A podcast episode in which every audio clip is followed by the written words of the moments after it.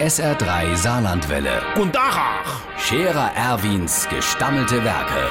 wo wir gerade beißen, pass mal auf. Erwin, grad einen Moment noch. Übrigens, Irmsche, mir von der Schepp, von der Scherer Erwin Partei, also ich, will doch der Zibbelsmanni politisch besser portionieren. Der soll ja nächstes Jahr als Ortsvorsteher äh, für uns konstruieren. Das ist bisher auch alles gut gelaufen, bis der Huye Louis neulich im Dorf erzählt hat, der Manni wäre ein Skandal, der wäre nicht wählbar. Der Manni wäre bestechlich, Ausgerechnet der Manni. Das Ähnliche, was er jemals bestochen hat, war sein Gevel an der Wetterseite. Ja, sagt der Huielui, er wäre nämlich bei Manni in der Werkstatt gewesen und dort hätte er zwei große Inkaufstaschen voll mit Pellets gesehen. Lose, nicht ingepackt, einfach so, in zwei Taschen drin.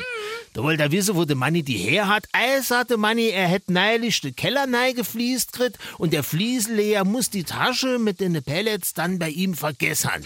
Jo, sagte Louis, der Fliesenleger vergesst zwei Tute mit Pellets. Äh, natürlich hätte der Fliesenleger die dort hingestellt, weil er anschließend bei Manni, seinem unehelichen Adoptivtochtermann, der Auftrag hat, fürs ganze Haus zu fließen.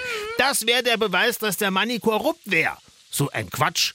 Das ist nicht korrupt, das ist doof. Schließlich hat der Manni eine Gasheizung.